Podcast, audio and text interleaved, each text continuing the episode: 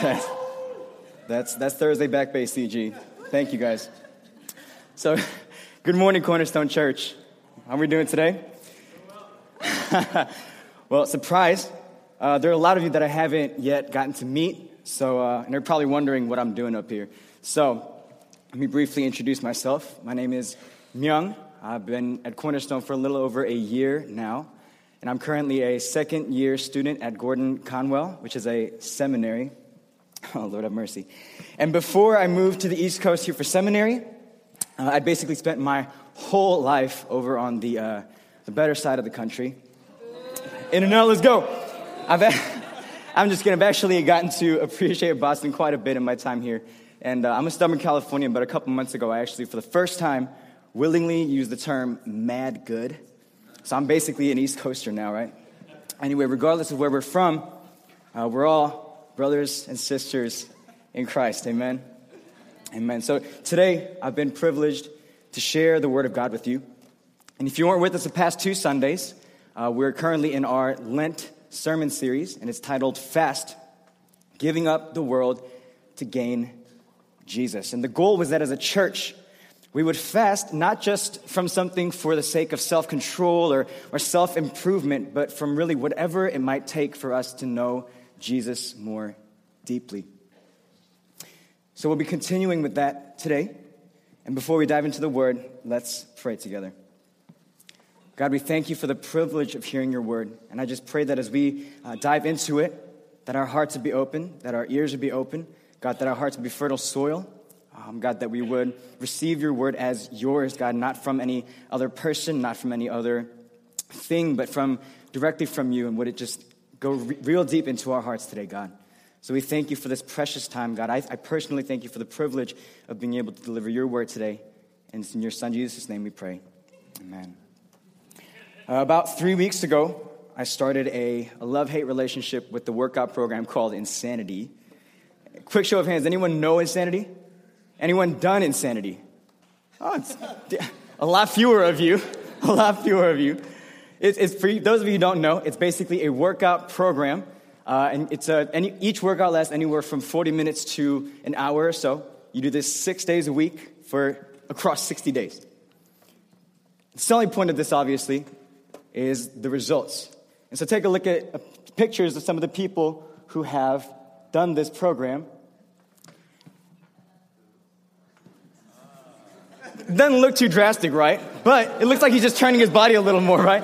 But believe it or not, the results are listed at 19 inches around the waist, 5 pounds of body fat, and 35 pounds across the board.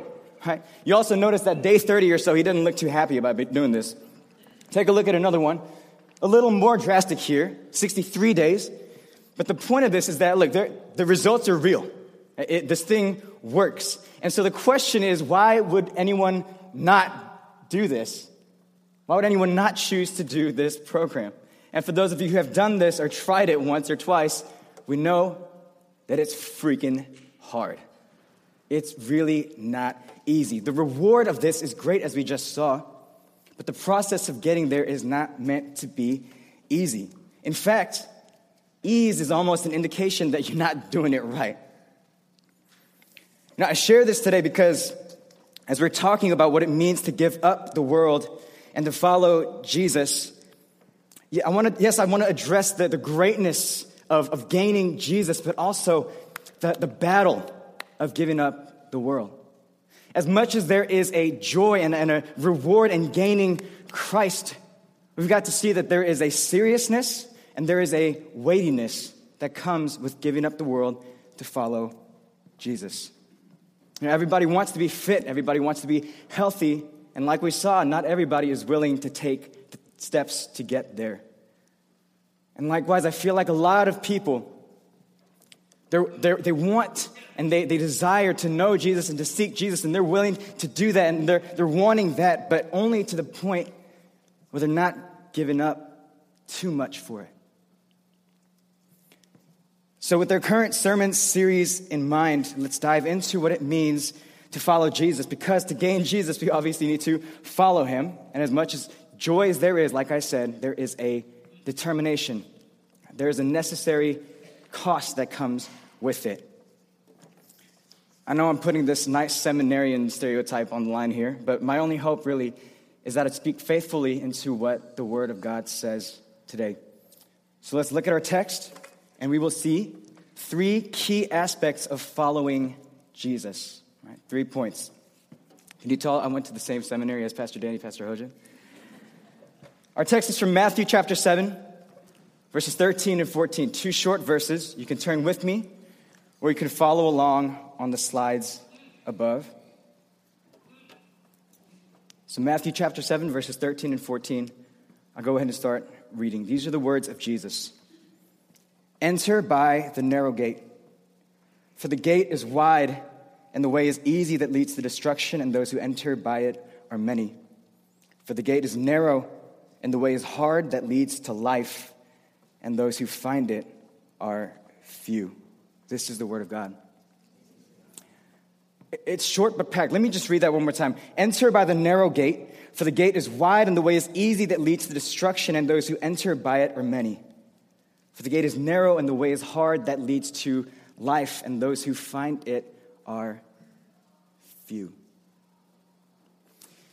The beginning of verse 13, again, we see it reads, Enter by the narrow gate. Firstly, I want us to notice that following Jesus is pressing and that it demands a decision. Matthew chapter 7 is actually the beginning, or is actually the last part of what we know is to be the Sermon on the Mount. If you were with us last summer, you know that the Sermon on the Mount is a series of teachings that Jesus taught on how we're called to live. Now, in chapter 7, verse 13 to 14 here, this marks the beginning of the sermon's conclusion. Not my sermon, Jesus' sermon. It marks the beginning of the concluding theme. And so we see two types of gates in our passage today. Following that, we see two types of trees. We see two types of workers after that, and then we see two types of builders. So the conclusion of the sermon is this you've heard all these things, you've heard all these teachings on how we ought to live, and now there are two options to either follow or to not follow. When Jesus says, enter by the narrow gate, this command, his imperative, it demands a commitment to one or the other? He doesn't leave a third option of choosing both. He doesn't leave a fourth option of choosing neither. It's got to be one or the other. He presses everyone with this command, enter by the narrow gate, to choose once and for all either to follow or to not. When, when I was in middle school, my mom would tell me to do something, and I'd, I'd pull the I can't hear you card as if if I didn't respond to that, I wouldn't be held responsible for responding to her or doing anything about it. But we know that it does not work that way because when given any command, when given any command, there are only two possible responses to follow it or to reject it.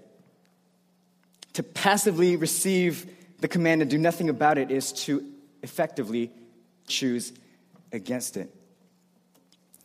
Now, for you theologians out there, right, I'm not, I'm not disqualifying the role of grace and the role of faith. In fact, I'm trying to clarify. Charles Spurgeon is a famous 19th century preacher, and he puts it this way. He gives this illustration. And actually, my brother James Troy shared this illustration for one of our Gospel 101 classes a couple months ago. There's my shameless plug for Sunday morning classes at Cornerstone the next time those come up. But Charles Spurgeon says Imagine this a child is trapped in an upper story of a burning building. And a man is standing outside saying, Hey, jump, jump into my arms. Charles Spurgeon says, It is a part of faith to know that the man is there. It is another part of faith to believe that the man is strong, but the essence of faith lies in the dropping down into the man's arms. It is grace for the man to offer the child to jump, and it is by faith through faith that this child jumps. But my point is, believing in Jesus is made complete when we respond by committing ourselves to Him. And like this child, we are pressed with a decision to either follow or to not, to jump or to stay. It's one or the other. Like Pastor Hojan shared last week, we can't choose both Jesus and the world.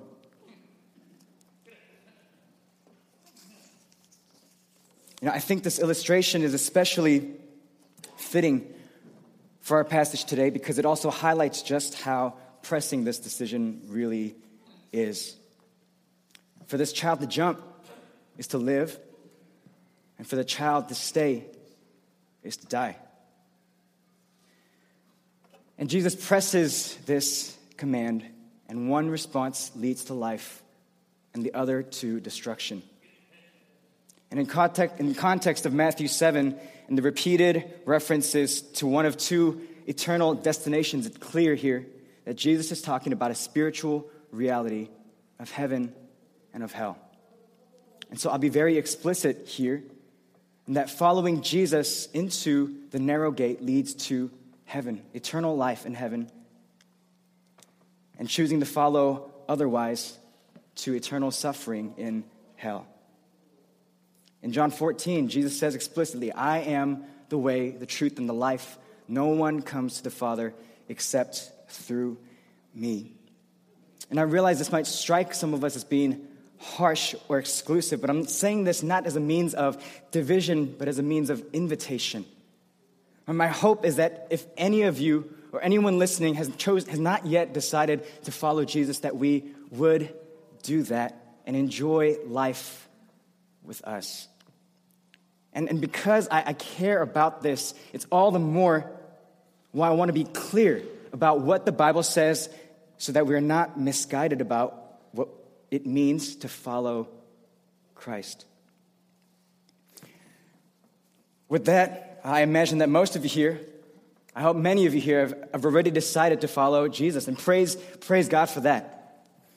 But this command to enter by the narrow gate is relevant to every single one of us here today because following Jesus is not a one time deal, but a, a daily way of life and a daily commitment. As followers of Jesus, we're pressed between two ways every single day.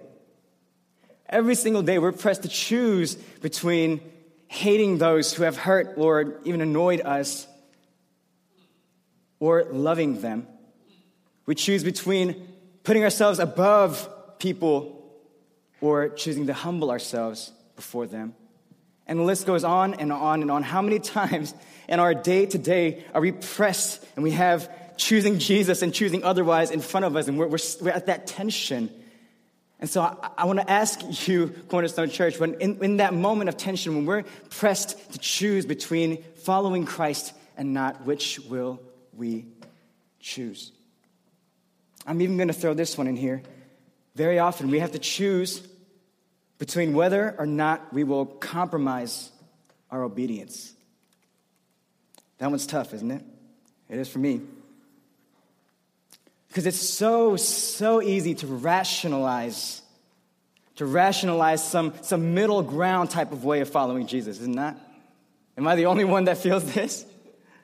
When it comes to certain gray areas, it is not so easy. Is it not so easy to flirt with that line of sin? But as we saw, we're always choosing between one way or the other, and compromise is not obedience. And, and please don't get me wrong. My point is not that we have to be perfect. Okay? We've all messed up in the past. We're messing up even as we sit here right now, some of us, and we're to mess up for years to come. Am I right? But that's not a license for dis- disobedience or compromise. And my point is uh, for, for those of us that have committed to following Christ, let's, let's move beyond the question of is this sin or is this not sin? That's an important question, but let's, let's learn to move beyond that Let's learn to move beyond can I do this and then can I not do this? And, and let's stop asking how far can I go before it's sin or how far can I go until it's still okay? And I challenge you to start asking the question Does this help me follow Jesus more closely? The call to follow Jesus is a pressing one, and it demands that we choose either to follow or to not. So let's choose without compromise to follow.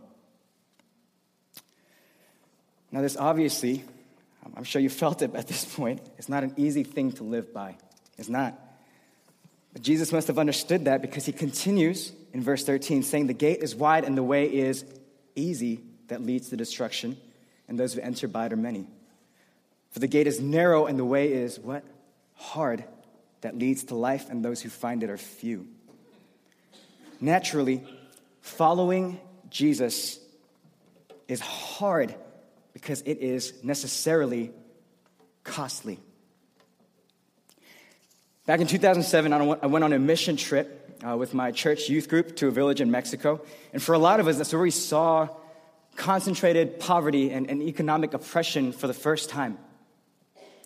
And when we were there at one of the churches in these really small, poor villages, I remember seeing these Christians just on their knees, just crying out to God in desperation, as if, as if Jesus were their only thing. And I, I remember seeing this, and I was just so, it had such an impact on me. And I started thinking, wow, these people have it so hard. Right? But it's so easy to be Christian in America. But let's think about that for a second. Can it be easy to be a Christian anywhere? I think 16 year old Myung was forgetting something because Jesus does not say so. In fact, today's passage says that following him is costly and difficult wherever we are, and this is why. And when we're, when we're following Jesus, we're walking in the opposite direction of our flesh, we're walking in the opposite direction of the world, which means that it will absolutely cost us our comforts, our conveniences, our complacency. It has to. The word hard here actually is the same word that Paul used even to describe the affliction and the oppression faced by Christians in the church. Following Jesus is so antagonistic to sin and the flesh and the world that it is necessarily difficult. And Jesus himself says straight up the narrow way is hard. That's why he says those who find it are few. And that's not meant to be a, qualif- a quantifying statement about how many people find it and how many people don't, but an expression of the fact that we t- typically naturally incline to what is easier. Jesus could not have been more clear. Following him is meant to be hard. And he's not talking generally about life being difficult. I think almost anybody can tell you that life is difficult. He's talking specifically about the challenges of living out our faith here in this world. So, with this passage before us today, Cornerstone Church, we've got to ask ourselves is our faith easy? Or is it truly characteristic of following Christ? I love what my community group leader, John Shin, shared with us this past Thursday. Thank you, brother. I didn't tell you about that, but as we were talking about the sermon series and how to seek Christ more earnestly, I love this. He said, Let's be uncomfortable. Let's be uncomfortable. And I love that because today's passage, in fact, reinforces that and says discomfort is not an add on to following Christ, it's a must. Discomfort's not something auxiliary or something you can choose to tack on to the path to committing to follow Christ. No, it's a must. It is a necessary part of it. Now, I wouldn't be surprised if some of us already, many of us already know what it, how hard that is. Let's take something even very simple, like reading the Bible and praying. Right? If any of you have built that discipline up easily, please show me your ways right? It's not easy. Anybody who's tried to read the Bible cover to cover in order will know exactly what I'm talking about. Am I right? And, and, the, and the difficulty is that is in the flesh, right? It's, it's our flesh. We're battling our flesh, and our flesh is saying, when we're reading through the middle of Numbers, our flesh is saying, this is boring. This is pointless. You're wasting your time. There are more fun, more engaging things to do with your time right now. This is too much work. This is too much effort. See, the call to follow Jesus is the call to fight our flesh. And if we were really fighting our flesh, life definitely cannot be easy. I don't think I'm the only one that's felt the difficulty of fighting sin, right? Those moments of fighting the temptations of, of anger, hatred against somebody else, lust, selfishness, overindulgence, and the list goes on and on. It's hard. I'm sure some of us here are dealing with certain addictions to sins, and I don't think I need to sit here and convince you that overcoming an addiction to something is hard. It is.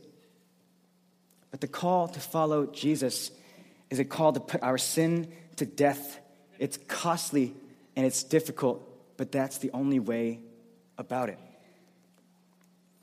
And even beyond matters of our own sin, maybe some of you have paid a price for living out your faith.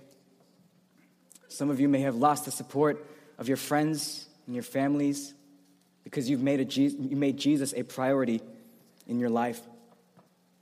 Some of us are being ridiculed, maybe, or rejected by those around us because of our faith. And maybe some of us made sacrifices just simply because God has called us to, and those have not been easy.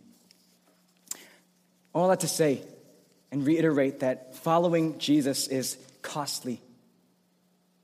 If we're really going to take following Jesus seriously, if we're really going to follow him, we've got to follow him all the way to the cross. We often say, we even sing up here on Sunday sometimes, we want to be like Jesus. We want, I want to be like you. And we've got to remember that Jesus did not come to earth just to be, come into this world just to be a nice person. Jesus came into this world knowing that the world would oppose him, knowing that this world, knowing that his own human nature would make going to the cross agonizingly difficult. I mean, when he hung on that cross and people around him were mocking him, challenging him to say, and saying, Come down from this cross and prove yourself. I mean, he had every right and all the power he needed to come right down and make things easier for himself. He certainly did. But he, instead of thinking about what is easy or difficult, he was thinking primarily about the call that he had to bring forgiveness, to bring reconciliation between us and God, even at the cost of his own life. Let's not forget that the Jesus, this person we're, we're following and wanting to be like, laid down all of himself, lost everything of this world, and went to the cross. Jesus said later in Matthew 16, If anyone would come after me, let him deny himself, pick up his cross, and follow me. To clarify, okay, this does not mean that we can't enjoy life. I'm not trying to suck all the joy out of your life. Okay, we can and we should enjoy the good things God has given us, but not to the negligence of our call to follow Jesus. If we're going to follow Jesus, we've got to follow him all the way to the cross.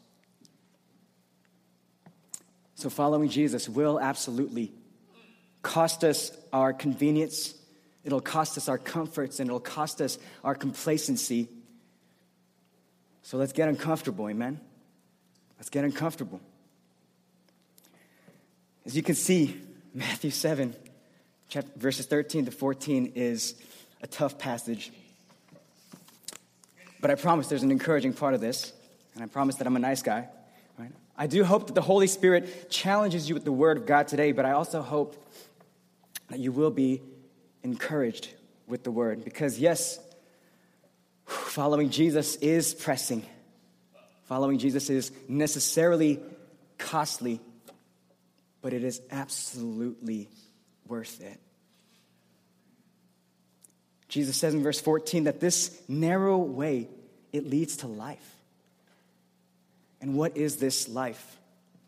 In John 17, Jesus says, This is eternal life, that they know you, the only true God, and Jesus Christ, whom you've sent. Can I read that again? John 17, Jesus says, This is eternal life, that they know you, the only true God, and Jesus Christ, whom you have sent.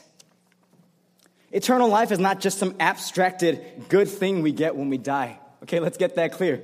Right?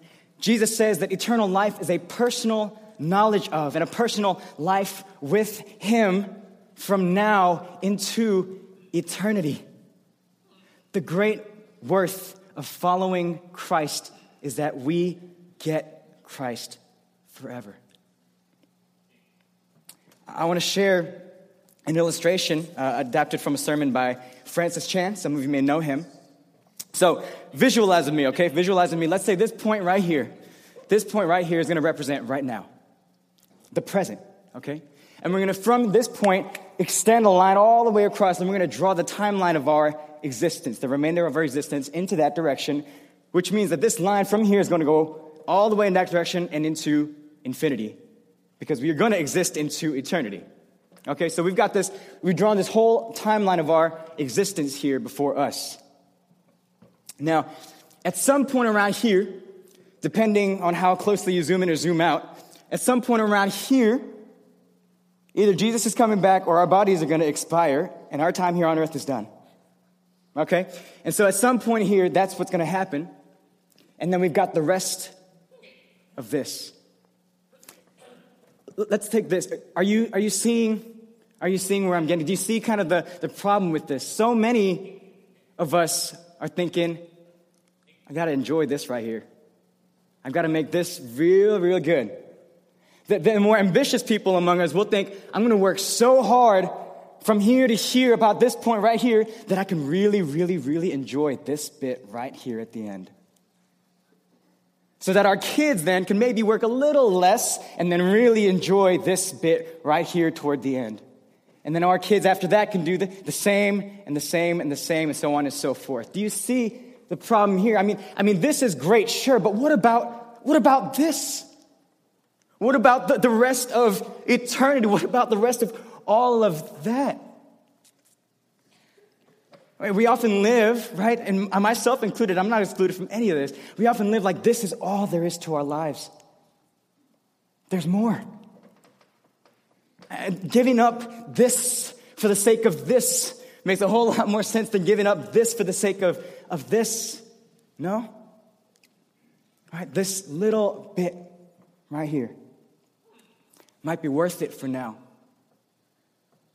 But is anything that ends here really worth it compared to having Jesus for the rest of forever? To follow Jesus means that we give up some of this, but it means that we get to be with Jesus for the rest of this. This world is not worth it. Jesus is. My friend who's doing youth ministry in, in the New England area here once told me how hard it is to do anything with the, his kids, youth kids, outside of Sunday services because their parents were always complaining about how, why, why are we, our kids wasting precious time to do other stuff in church? Right. Last week I was watching an atheist vlogger on YouTube who was ridiculing Christians, saying that praying is a waste of time. Not, it doesn't work. Why are you praying? It's a waste of time. When I first decided uh, to, to leave my job and, and come here to seminary, I told my project manager at the time, he looked at me, he just kind of, such a waste. I'm, not saying, to be clear, I'm not saying that going to seminary is the only or the best way to follow Jesus. I'm not. But my point is this that in the eyes of this world, it makes no sense to pursue fully the things in this world. It makes no sense in the eyes of this world right, to give up their time, to give up the effort, give up their energy to live for, for not this. In the eyes of the world, right, it makes no sense to deny ourselves the good things we have here. It makes no sense not to live in whatever way we want. Because when you only see and you only know and you only believe in this, this is as good as it gets. But it makes every bit of sense, Cornerstone Church, to count the cost when you know you're gaining something worth it. It makes every bit of sense to lose the world, lose and die to our flesh when we know we're gaining the one thing that is meant to satisfy us fully and forever. And it makes every bit of sense for us to choose the hard way when we know we'll be taking every step of life from now into eternity with Jesus. What is life without Jesus? What is life without hope of eternity? What is life without hope of, of forgiveness and reconciliation and freedom from our guilt and our shame and our sin? I mean, what is life without the assurance that we are loved, not for the things we do, but regardless of them? What is life without Jesus? So then I ask, what is there in this world that is not worth trashing for the sake of knowing Jesus. Now, I don't say, again, any of this because I get this fully, uh, because I get it perfectly and I live it perfectly, but in fact, I still, I still occasionally hear people when I go home, especially, express what a waste it was for me to have come here, how I could have made more money, uh, how I could have been more successful, how I could have been more useful. I honestly struggle sometimes uh, with whether or not I, I did the right thing. But every time that happens, I'm pressed with this. I'm pressed with this question Is any of that, is any of that, does any of it compare to what I have with Christ now? Does any of that compare to what I have for eternity? Does any of that compare to the sweetness of knowing sometimes in my whatever random periods of life, sometimes in my time of worship, sometimes in my times of prayer, does it any of that compare to what I have in those moments, that sweetness of knowing that Jesus has brought me to where I am right now, and he will take me wherever I need to be, and I will be with him for the rest of eternity. Does any of that compare? I don't think so. And I hope I speak for all of us when I say that if it means being considered a fool by the rest of the world to give up the world and to gain Jesus forever, I'm cool with that. The Apostle Paul is a little more eloquent than I am, so he puts it this way Indeed, I count everything as loss for the surpassing worth of knowing Christ Jesus, my Lord. The gospel does not promise that we will gain a certain amount of money, a certain level of success, a certain level of happiness for following Him. In fact, there are people who have lost everything. There are people who have, countless people who have lost their lives for following Jesus. But it does promise, the gospel does promise that when everything else at one point ceases to exist and ceases to matter, we will have the one thing that matters most. When we follow Jesus, we get Jesus forever. And there's no greater joy, there's no greater worth than that. Cornerstone brothers and sisters, let's choose the narrow gate. Let's choose the hard way. Let's be uncomfortable. It's pressing, it's costly, but it is absolutely worth it. Bow with me for a time of prayer. Father, we thank you for your word. And in a lot of ways, even to myself, it is a word that is challenging to us, and it is a word that is not easy to take home and live by. But God, we pray right now, because of that, Father, that the Spirit would just open our hearts and our eyes to see the, the far surpassing, the greater worth of having Jesus in our lives. Give us the eyes, Father, of faith to see, God, that there's more to life, more to ourselves, more to living this life than, than this world, Father. Help us to see with eyes of eternity what is ahead of us, Father. Help us to count the cost, Lord. Give us the strength to count the cost, to, to be uncomfortable, and to know that you are far greater and more worth it than anything we know now. And so, God, as we t- take this time to respond, I just pray that you would move in our hearts and that you would really bring about a, a real transformation through the Spirit in our lives, that our lives would look different from this moment on. Father, we thank you for your word again, we pray these things in your Son, Jesus' name. Amen.